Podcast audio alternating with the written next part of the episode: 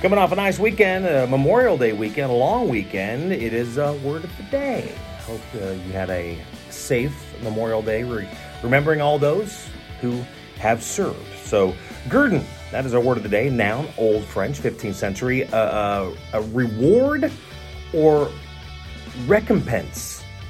As a guerdon for his excellent grade, my brother got to go to Six Flags. Doris Lessing received the 2007 Nobel Peace Prize, Nobel Prize in Literature as a guerdon for her body of novels exploring the human experience. It is an experience, let me tell you. Guerdon, that is your word of the day. Like, subscribe, share, use it in a sentence in the comments below. Guerdon.